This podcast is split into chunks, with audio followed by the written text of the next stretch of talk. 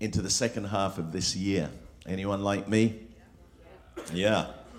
All right, let's pray. Father God, we thank you today for your grace and your goodness. Lord, today we're here to honor you, to worship you, to connect with you as we gather together. And I pray, Lord, that the reality of your love, your grace, your mercy, your goodness, your divine purpose and plan for each one of our lives, as we navigate this moment in time, each and every one of us, individually and together, I pray, Lord, for grace for today. I pray for hope for tomorrow. I pray that faith would rise in our hearts. And Lord, as I share the word this morning, may we sense your spirit speaking to each and every one of us, between every word, between every sentence, between everything that I say. Lord, above all, may your voice be the one that we hear today. We look to you and we honor you and worship you in the mighty name of Jesus. Amen and amen. All right, you may be seated. Let's give our worship team a hand and thank them. Good to have Daisy George with us here all the way. Well, she's an original all the way from here, but she's living in Tennessee. She's living in Nashville right now and visiting. So good to see her. Been a part of our church from the very beginning. How old were you when you first started coming here? Like 14 years old? Or you were 9 years old. So, and then next Sunday, next Saturday, we celebrate our 16th birthday. It's our, what do you call it? Your golden birthday. It's the 16 years on the 16th. And so it's pretty amazing to think that all that's transpired over those years, and many hundreds, thousands of people that have been a part of our church, many of whom are in different parts of the United States, different parts of the world, who have been a part of our journey. And we're very thankful for each and every one of those people that have helped us along the way. And I'm believing God for great things for the future, for the next generations.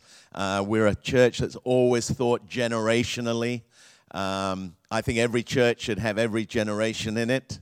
Not just young people. I was thinking about our church over the years. You know, when we first started, it seemed to be all Bible college students and young, you know, young 18-year-olds. And then their parents heard about it, and then their parents started coming. Where your treasure is, there your heart will be also. And then we became known as the Skinny Jean Church. You know, that was in the day, and you know, yeah, they're the skinny chin, and they're the hipster church, and then, you know, and then it goes on, and we all go through those seasons. But thank God for his faithfulness. Thank God for your faithfulness over the years. And next Sunday, of course, we'll be taking a moment to celebrate that. But what better way than to have baptisms on our 16th birthday? If you know someone who hasn't been baptized, would like to be baptized, we'd love to baptize them. They don't have to go through any procedure. We'd love to give them some literature and help them. But if you know someone, get a hold of them. And, you know, I told Di, I'm not marrying you until you're baptized. I'm dead set serious, because she grew up in the Anglican church and she got sprinkled. I said, I'm not marrying you until you're fully immersed. So I made sure I baptized her.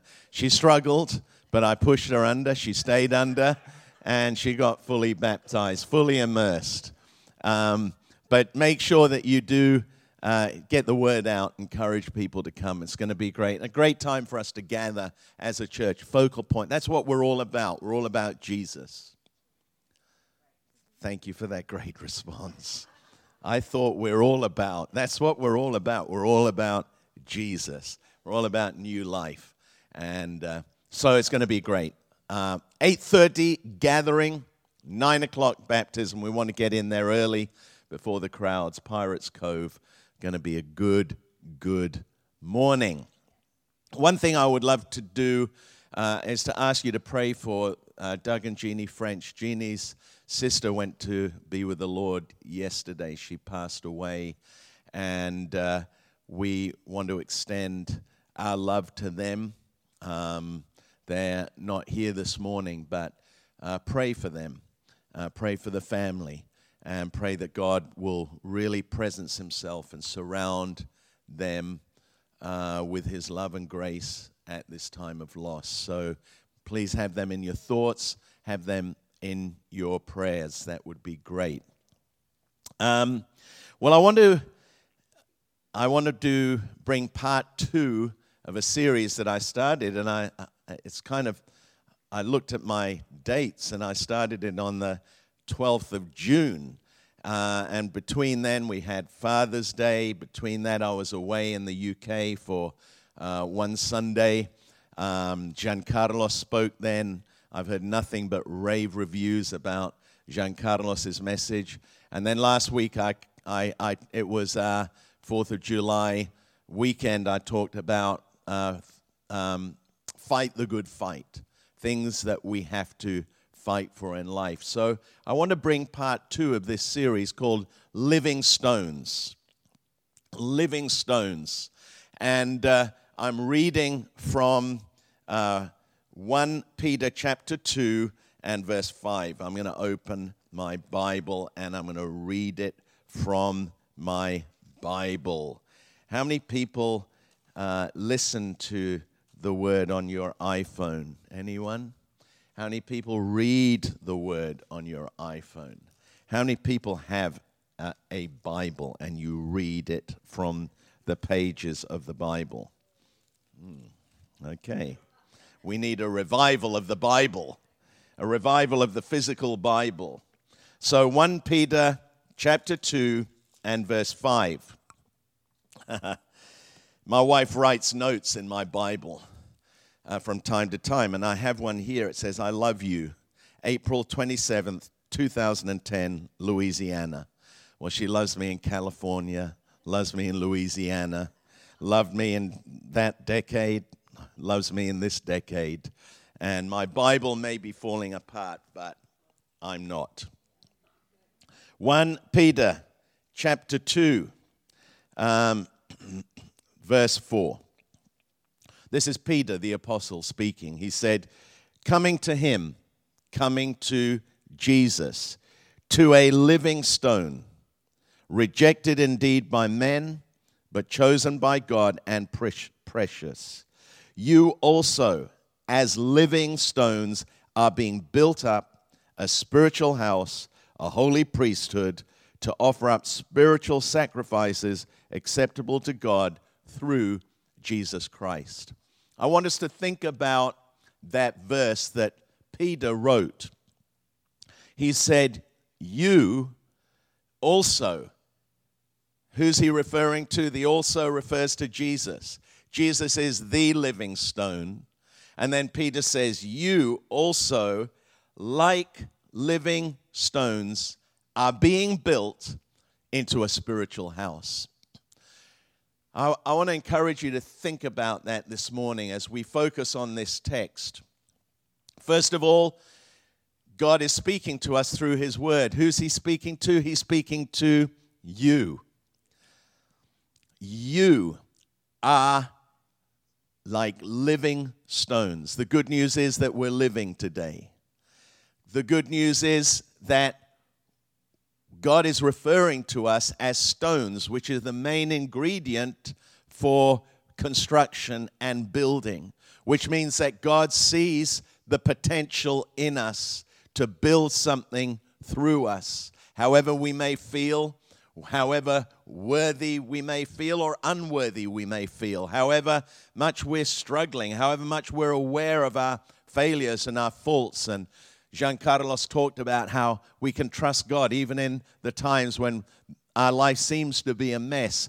God sees us as a living stone, someone that he can build with, someone that he can build through. And he goes on to say, and he is building you and he's building me together into a spiritual house. That is not a physical building, but a spiritual house that God is building for his glory. And as we focus on those thoughts and as we think about those thoughts, I want to take a moment to go back to many years prior to Peter's writing this, when Peter himself had a revelation of who Jesus was. And when you see Peter writing about the living, that we are like living stones being built into a spiritual house, you can see that Peter had a unique revelation about the house that God was building, about the church that Jesus is building, about how we are stones that God is using to build his house for his glory. Because on the slopes of Mount Hermon, it was Peter himself, when Jesus asked, "Who do men say that I am?" and then asked, "Who do you say that I am?" It was Peter who said, "You are the Christ, the Son of the living God." And Jesus turned to him and said, "Flesh and blood hasn't revealed this to you, but my Father in heaven. You are Peter." Peter in the Hebrew means a stone. And on this rock, meaning Christ, the rock, and the revelation of Christ as the rock upon which we build our lives. And on this rock, I will build my church, and the gates of hell will not prevail against it. And I imagine that that moment, Peter went over and over and over that moment again and again and again in his mind, because it was a significant moment. It was a moment when he was declaring who Jesus is. And it was a moment when he had a divine revelation that not only transformed and changed his life, but was a revelation that we are talking about and that you and I have experienced all these millenniums afterwards. And so when Peter says, "You are living stones who are being built into a spiritual house," he's directly referring to this revelation that he had about how Jesus said to him, "You're Peter, and on this rock I will build my church with people, stones like you, and I will build my church." Peter had a revelation of that. And I talked in the first part of this message on the power of a revelation, and how important it is that we have a revelation of who Jesus is, because everything that Jesus does is built on a revelation of who he is. As I was preparing for this yesterday, I was thinking about significant people in history, and I looked up some quotes of people who had said significant things about Christ being the Son of God. Some of these, a couple of them are, one of them is predictable. C.S. Lewis, of course, who was a believer. He was a Christian who wrote, of course, the Narnia Chronicles and many other books, Mere Christianity and many other classics that he wrote. He said this about Jesus, about who Jesus is. He said, "You must make your choice. Either this man was and is the Son of God, or else a madman, or something worse. You can shut him up for a fool, you can spit at him and kill him as a demon, or you can fall at his feet and call him Lord and God. But let us not come up with any patronizing nonsense about his being a great human teacher. He has not left that open to us. He did not intend to."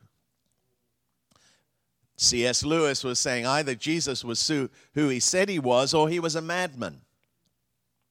He was declaring what Peter declared: Jesus is the Christ. A couple of weeks ago, I was in the UK in England, and I visited a house of an estate of a friend for a motor racing event. It's become a very big event around the world, the Goodwood Festival of Speed. And Charles, who started this, was a school friend of mine. We went to school together, got up to a lot of trouble together. And he, on the day after, we went into his library where he and I used to listen to rock music, very loud.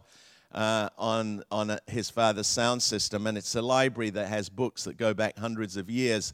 And a friend of ours who was there said to London, who was with me, "Why don't you go and sit in that chair over there at his desk?" And she said, "Why?" She said, "Well, that's Napoleon's chair." And it was the chair that Napoleon sat in when he was the general over his troops at Waterloo, and it was captured at Waterloo and taken back, and it's there in his house. So London sat in the chair, and I took a photograph of her in Napoleon's chair. So I thought to myself, okay, what am I going to, let's see what Napoleon said about Jesus. Well, this is what Napoleon said about Jesus.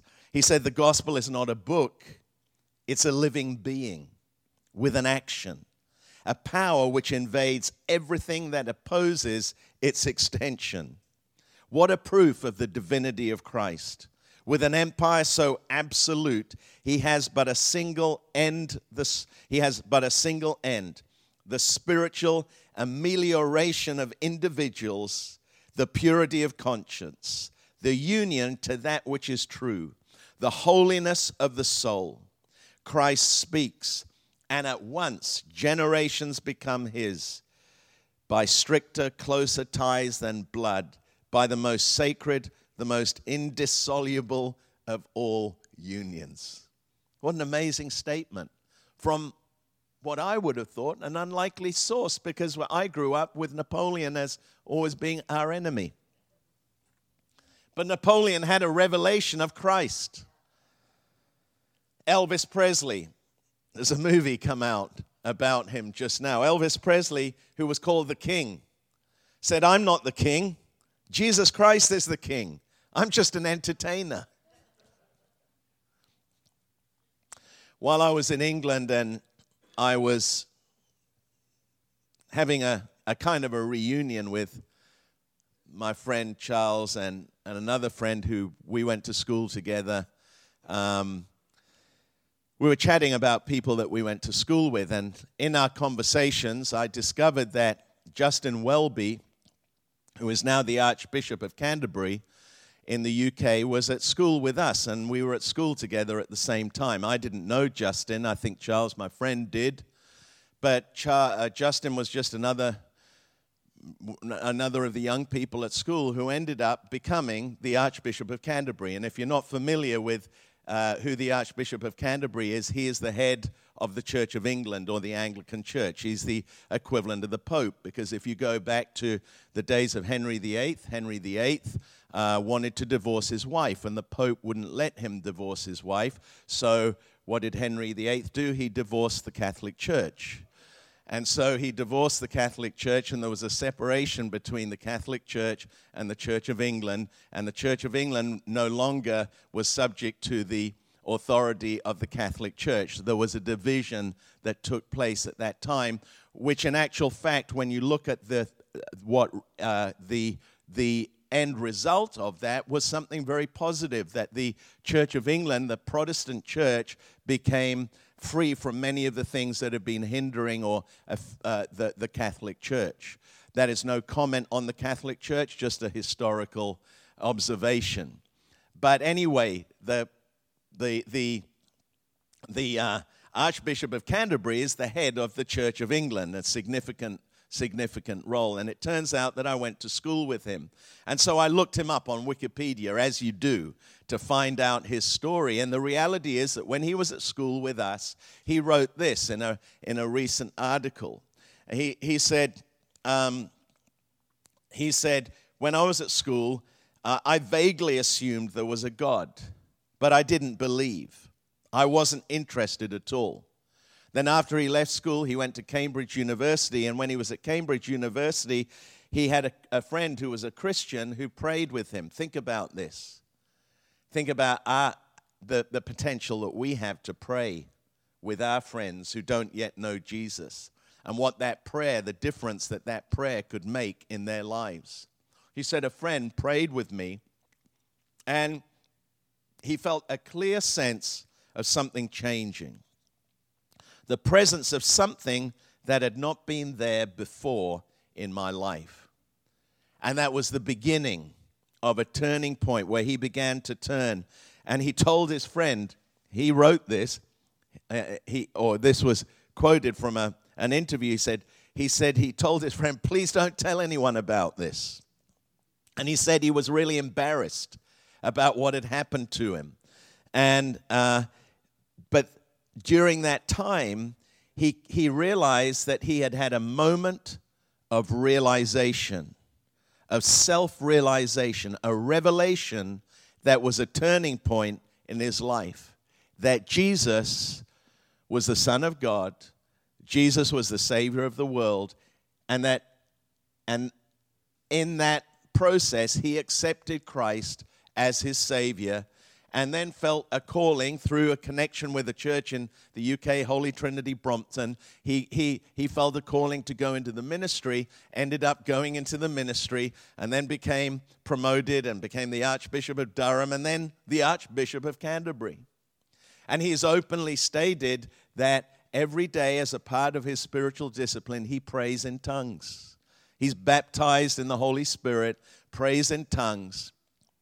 And I just thought about that for a moment. This was someone I went to school with. I may have been in the same classes as him and didn't even acknowledge it. This was his journey. This was my journey. I was at school at exactly the same time and really didn't have a revelation of the reality of Christ as my Savior at that particular point in time, just like him.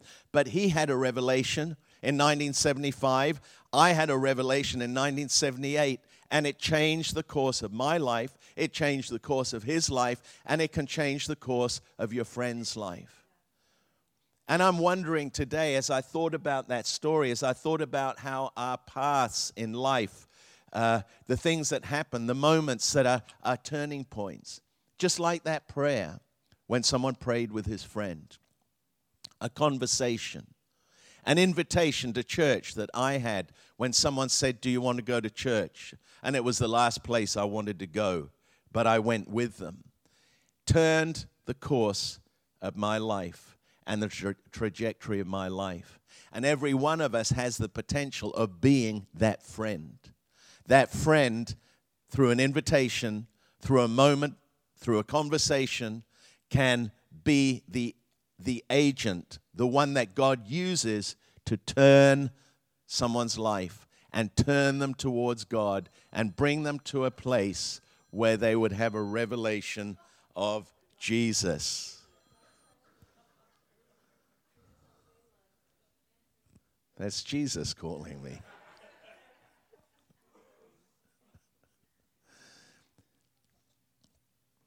He knows I'm talking about him.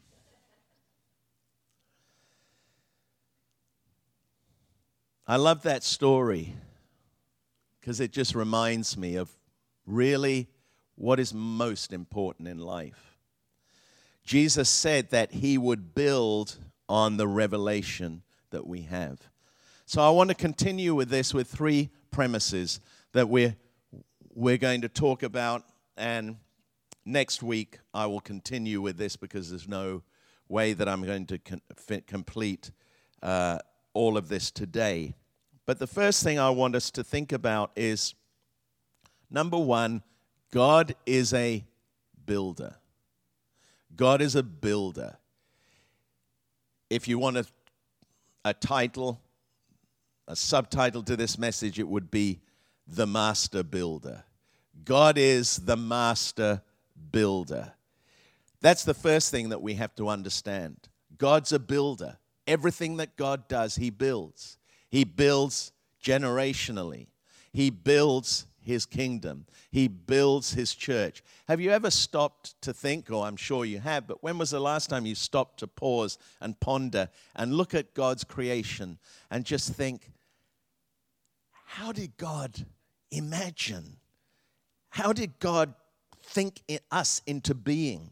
You think about the complexity of our physical being, our emotions, our soul, our spiritual life. You look at the God's creation and you wonder at the amazing creativity of the God who created us. But everything that God does, he builds. He builds over a process of time. So number one, God is a builder. Peter is talking about that. He's building his church. He's building a spiritual house. He's building us. And whether you like it or not, he's building us together. And if you want to escape me in this life, you're going to find me in the next. So we're going to be together for eternity. He's building us together. Secondly, God wants to build us. Peter says, you like living stones are being built. We are in the process of being built. God's building something in us. God's building something through us. So secondly, God wants to build us. This is what we read in Ephesians 2 and verse 10. For we are his, God's workmanship, created in Christ Jesus for good works, which God prepared beforehand that we should walk in them. In the Amplified Version, it puts it this way, for we are his workmanship, his own masterwork, a work of art. I'm not just going to ask you to turn to them and say this to your neighbor, but the person sitting next to you is a work of art. Thank you for that underwhelming response. Created in Christ Jesus, reborn from above, spiritually transformed, renewed, ready to be used for good works, which God prepared for us beforehand, taking paths which he set, so that we would walk in them, living the good life which he prearranged and made ready for us. What an amazing passage of Scripture. There's a wealth of revelation that we can draw out of that passage of Scripture. But the point that we are making is that God is a builder and he wants to build us. He wants to build our lives, spirit, soul, and body. And then Paul writes to the Philippian church, basically saying that what God begins, he finishes. Being confident of this very thing, that he who has begun a good work in you will complete it until the day of Jesus Christ. I wonder how high your completion drive is. I have a pile of books that I've started and haven't finished. I have 2 books that I'm writing that I've started and am in the process of writing and haven't finished. God finishes everything that he starts, and he has begun a good work in us. He is working in us. He is building us, and he's going to bring it to completion. He's faithful. He's not going to abandon us. He's not going to down tools. He's not going to strike. He's going to continue what he began. And then thirdly, God wants us to build with him. So God is a builder, God's building us, and God wants us to build with him. And so those are the 3 foundational thoughts that I want to build on as we look at this over the next couple of weeks. God is a builder. God is building us, and God wants to build with us. God wants to engage us in his work. God wants to engage us on his team. He wants us on his building site. He wants us to be reading his plans, the blueprint, the master architect, and he's building a spiritual house. And the church is not a building. The church is you and me. The church is the community of faith. It's not an institution. It's not an organization. It's not a building. It is a spiritual house. And we are spiritual beings. When I was going to the UK, going to be seeing some people that I hadn't seen for 50 years. And during those 50 years, a lot's happened in my life. I don't look like I used to look. I don't do the things I used to do. I don't live my life the way I used to live my life. And what I'm currently doing as a Christian leader, as a pastor in a church, is very, very, very different from the trajectory of my life back then. And I was very interested to see the spiritual climate of the country that I grew up in, because I had never heard the term born again until after I'd left the UK and I was traveling as a hippie around the world and in India. I heard the term born again and I had to ask, what do you mean born again? So I was thinking about, how am I going to describe to someone who doesn't necessarily understand what it means to be a pastor? Because in the United States of America, when you tell someone you're a pastor, they're likely to say to you, that's awesome. But if you say to someone in England, you're a pastor, they might say to you, what's that? They might know what a vicar is, or they might know, the church or the clergy or a reverend, but to a pastor. So I was sitting down at lunch one day and I was speaking to someone. I had a great conversation with him. Turns out he's a Christian. I didn't know about it at the time. And he asked me, I told him my story about how I had traveled to Australia, and he said, so what did you do when you went to Australia? Did you become a sheep farmer?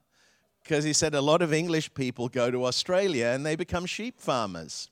And I thought for a minute and I said, well, as a matter of fact, I kind of did. I became a pastor. And he laughed. He said, well, yes, you did.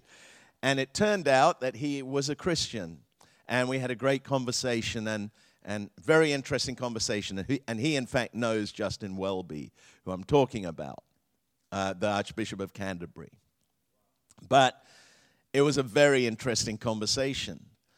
But I was thinking about, how would I describe to someone what I do? I'm a pastor. And when I boiled it down, I came to this thought, that what I'm passionate about is what we have always said in our church that we're passionate about. I'm passionate about connecting people to Christ. I'm passionate about connecting people to their God-given purpose and destiny. And I'm passionate about connecting people to life-giving relationships. And that, in a sense, when I think about my calling, I believe that my calling is to help people experiencing an awakening of their spiritual life, an awakening of God and His magnificence and His love and the wonder of His purpose that He's put within each and every one of us.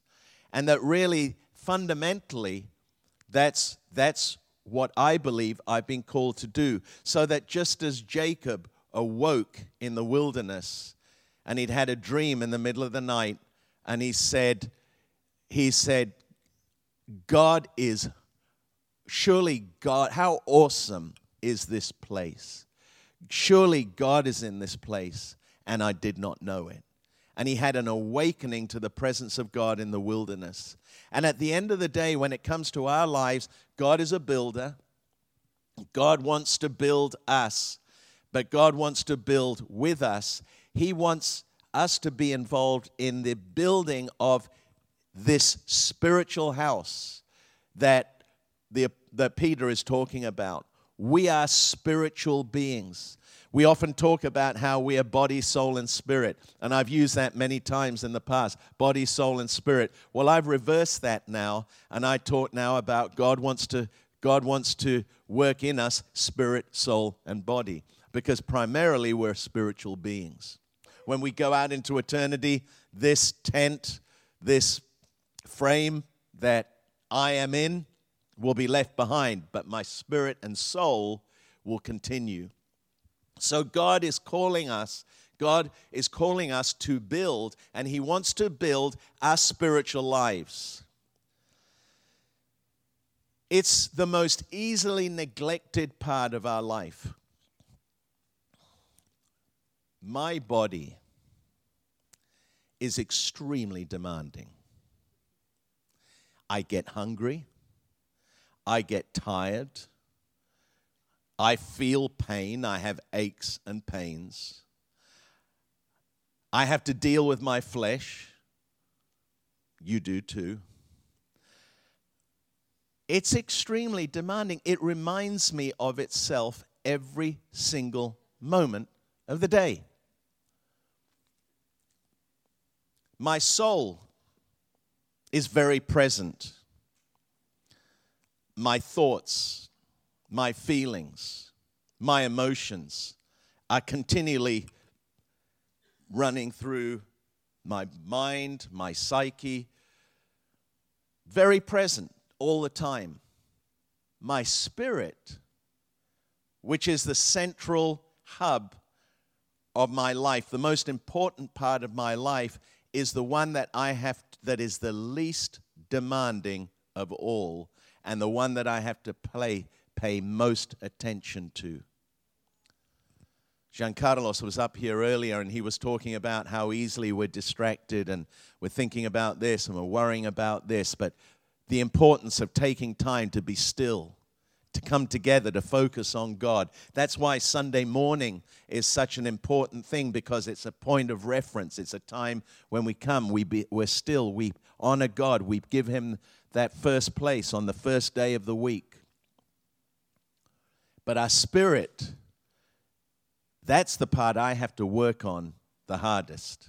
It's the hardest. I can get into a routine. I can get on the elliptical. Yeah, I went to England. I ate a lot of food. I've got to get on the elliptical. I've got to get off the carbs. I've got to get back on the treadmill. I can do that. But my spiritual life and my spiritual disciplines, those are the things that are maybe the least demanding but the most important. And so Peter is saying he's building us. He is building us into a spiritual house that He wants to be for His glory. You see, every one of us has a void in our has a place in our lives that until Christ fills that, it's a void, it's empty. I remember as a kid, I there was always something missing. There was a part of my life, there was a void, something that was missing in my life until I had that revelation of Jesus, until I had that awakening, until I had that experience with Christ. That void was empty. And when Christ came into my life was filled with purpose, with a sense of divine and eternal destiny. My life was transformed. But it came from my spirit first. We are spirit, soul, and body. And when we have that revelation that we are a part of the body of Christ and we are connected together, whether you like it or not, we're connected. We're a part of the body. Paul talks about the body of Christ, that Christ is the head, and we all are different parts of the body, each with different functions, each of us with different skills, different giftings, different abilities. And we're part of something that is greater than ourselves. And so when we have that revelation that God said, I will build, and that God said, and that we have the revelation that we are being built, and we have that revelation that we must build. I want you to think about that. God said, I will build. We need to know we are being built, and we must have that sense of urgency within us. We must build. And as we think about that, I want to leave you with these three overarching thoughts, these questions that I will answer next week. My answer to these questions, these thoughts, think about them. In light of everything that we've talked about, number one, here's the first question. Am I being conformed or transformed? Number one, Am I being conformed or am I being transformed? Second question, in light of everything we've talked about, God is a builder. God is building in me, in you, and God is building through us and with us. Am I being conformed or transformed? Second question, am I building randomly or intentionally when it comes to my spiritual life? Am I haphazard or am I intentional? Am I building randomly or intentionally? And then thirdly, am I building according to God's pattern or according to my own? Three fundamental questions that we all need to ask ourselves. Am I being conformed or transformed? Am I building randomly or intentionally? Am I building according to God's pattern or my own way? And when we answer those questions, we find ourselves in a place where God can build and God will build our lives in such a way that he will build for his glory. I'm going to ask the worship team to come now as we close, but I want you to think about this for a moment. I want to leave you with this parting thought. Those questions, think about them this week, ponder them, and then I'll share some of what I came up with as I pondered those questions and asked those questions. There's a very interesting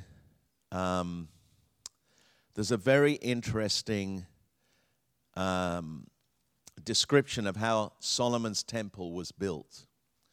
And when David wanted to build the temple to God, God told him, "You can't build the temple. You've been a man of war. Solomon, your son, who is a man of peace, he will build the temple." And so Solomon begins to build, make preparation for building the temple. And God tells him, when you build the temple, you must quarry the rocks or take the rocks from a quarry that is far enough away from the site of the temple where it is the sound of the stones being dug out and quarried and chiseled will not be heard at the site of the temple. Well, there's an interesting thought. Why on earth would it be a problem for there to be the sound of hammer and chisel and a work site right close to the temple? Apart from the fact that I seem to live in a street where everyone takes it in turns to do construction, and our house is my cars are continually covered in dust. I continually have to deal with the noise, and I think we should have a neighborhood meeting and everyone agree to do all the renovations at the same time. But that's not part of my story. God said, I want you to do it far enough away that the sound of the chisel, the hammer, and the rocks being hewn is not heard. And Peter's saying, we are those stones. So God is working on the material for the construction of his house, but it's far enough away from the site of the temple where it cannot be heard. And the reality is, for you and I as living stones, God is working on us. And sometimes there's the sound and the hard edge and cutting edge of a chisel that we feel at work in our lives, chiseling away the rough edges, chiseling away and shaping us so that we can begin to take shape according to God's design. And it is painful, and it is difficult, and it is hard.